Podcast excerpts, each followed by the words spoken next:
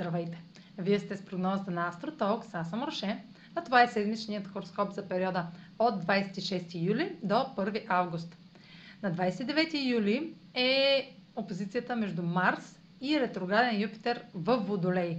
Определено ще имате възможност да поемете инициатива и да впрегнете сили в нещо, за което знаете вече много повече. Действията и изборите могат да бъдат силно преувеличени, което предполага големи крачки или крайно завишени заключения.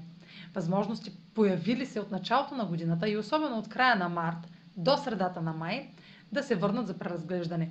И някои големи новини ще напомнят за нещо познато, което е озряло за материализация. Това, към което сте се стремили, може би не е напълно загубено. Вече си давате сметка какво сте постигнали до тук и колко много повече може да постигнете, ако вярвате в уменията си. На 1 август Слънцето е в съвпад с Меркури в Лъв, като бележат трета фаза от новият им цикъл, започна на 11 юни.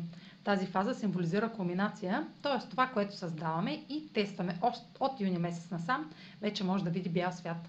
Ще изпитваме напрежение при извършването на текущи проекти, заради непредвидимите събития, които излизат на пътя ни.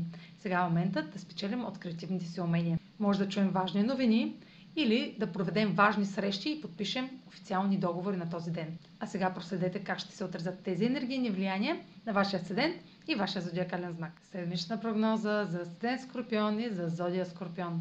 Марс опозиция с ретрограден Юпитер във Водолей предполага преразглеждане на възможности и амбиции, свързани с кариерата, които могат да бъдат подкрепени, докато растежът в домашната атмосфера може да повиши вашия ентусиазъм за повече споделяне или раздаване.